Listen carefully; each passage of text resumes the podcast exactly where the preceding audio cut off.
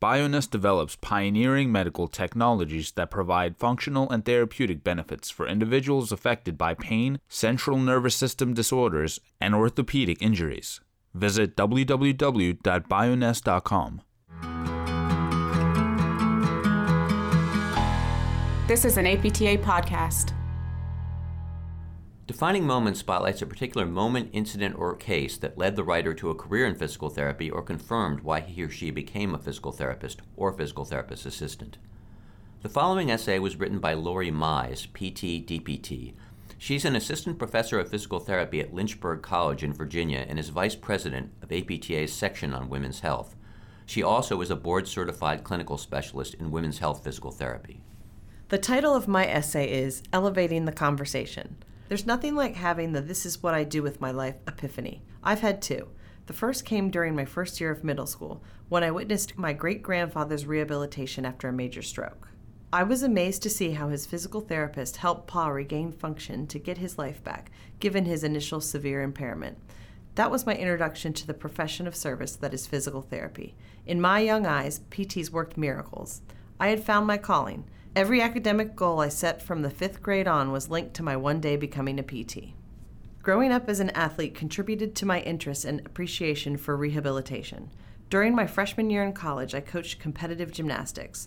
Through that experience, I learned a lot about how to teach young women difficult physical and mental concepts about prevention, maintenance, and competition that came naturally to me. I learned the value of approaching each participant as an individual providing what that person needed to become successful. I built trust with my gymnasts. We had fun together. They taught me a lot about how to be a successful PT, although neither they nor I knew that at the time. I was elated in 2000 to be accepted into a Doctor of Physical Therapy program. I continued teaching and coaching gymnastics until I ended my final internships. Life lessons learned through those experiences influence my practice of physical therapy today. Because I loved athletics, particularly gymnastics, I determined that sports physical therapy and orthopedic rehabilitation would be my professional direction. During the final year of my DPT program, however, I unexpectedly became pregnant with our second child. This surprise brought me great joy, but also major pelvic girdle pain and dysfunction. The discomfort was so intense, in fact, that I barely could complete day to day duties in my internships. I was completely miserable and had no idea where to go for help. My physician's only comment was, That's what happens when you're pregnant. It's normal. Fortunately for me, however, some classmates and I had invited a woman's health and pelvic floor rehab PT from a neighboring state to visit our school to teach us about this field. I was offered an opportunity to be a patient in her lab, and as a result, I felt far better during the final three weeks of my pregnancy than I had up until that time. Several of my classmates and I subsequently attended a course that she gave at APTA's National Student Conclave. Taking that PT's course after having benefited so much from her interventions was my second defining moment. Prior to those experiences, I'd been headed toward a career in sports and orthopedics. Even after those experiences, I briefly was torn in my professional plans. The reason had nothing to do with the practice areas themselves and everything to do with my conservative upbringing in the Deep South. Where I grew up, we didn't talk about taboo things such as sexual dysfunction and incontinence. As a result, such subjects may be uncomfortable. But then I met the PT who eased my pain during pregnancy, and I learned when I took her course that physical therapy can make a significant difference in the lives of women who are plagued by issues that I'd always deemed indelicate. It took a little while for my mind to make the career switch, but once it did, there was no doubt where I was headed. The women's health class I'd taken as a very pregnant student awakened me to the importance of addressing issues related to the pelvic floor, it made me realize that too many women and men with incontinence, pelvic pain, and sexual dysfunction are not receiving evidence based physical therapy to help resolve those issues. I wanted to do whatever I could to prevent other pregnant women from enduring what I had gone through.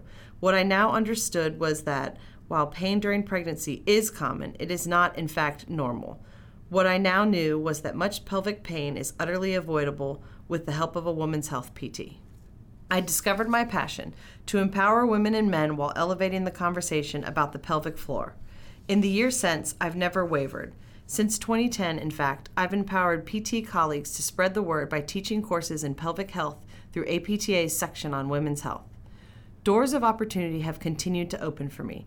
Four years ago, I left the clinic and moved into full time teaching. My gymnastics coaching skills once again came in quite handy. In my current role, I'm sharing with DPT students my dedication to the Therapeutic Alliance, Biopsychosocial Care, Services, and Advocacy. One of my proudest moments advocating for patients, the public, and the profession came in January of this year. The Huffington Post invited me to write an opinion piece just as Larry Nassar's high profile molestation trial was reaching its conclusion. I seized the opportunity not only to condemn Nassar on behalf of the physical therapy community, but also to draw a clear distinction between the odious acts of the disgraced former physician and the respectful, evidence based, effective practices of pelvic floor PTs. The guest column's headline was Nassar's Atrocities Stigmatize a Legitimate Medical Treatment. I hope that was a copy editor's overstatement and that no one has or will equate Nassar's actions with the valuable treatment that pelvic floor PTs provide. Regardless, my motivation in writing the piece was, again, to elevate the conversation about pelvic health, to remove any stigma or sense of shame that may still surround pelvic issues. That is vitally important because shame and stigma serve only to perpetuate a cultural environment in which sexual abuse can thrive. I'm so grateful for my defining moments during middle school and my DPT program, and for my subsequent career of service and advocacy. It is a privilege to be in a position to empower others, patients, students, and the public with regard to pelvic health. We, as PTs and physical therapist assistants, must speak out and teach others what we know to be true. This has been an APTA podcast. APTA members can access the latest podcasts and transcripts at www.apta.org/podcasts.